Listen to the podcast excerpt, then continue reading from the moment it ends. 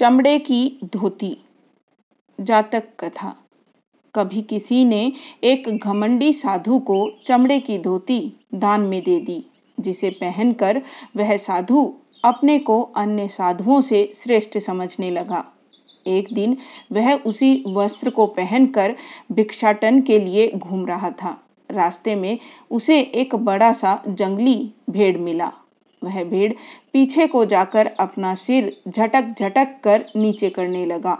साधु ने समझा कि निश्चय ही वह भेड़ झुक कर उसका अभिवादन करना चाहता था, क्योंकि वह एक श्रेष्ठ साधु था, जिसके पास चमड़े के वस्त्र थे।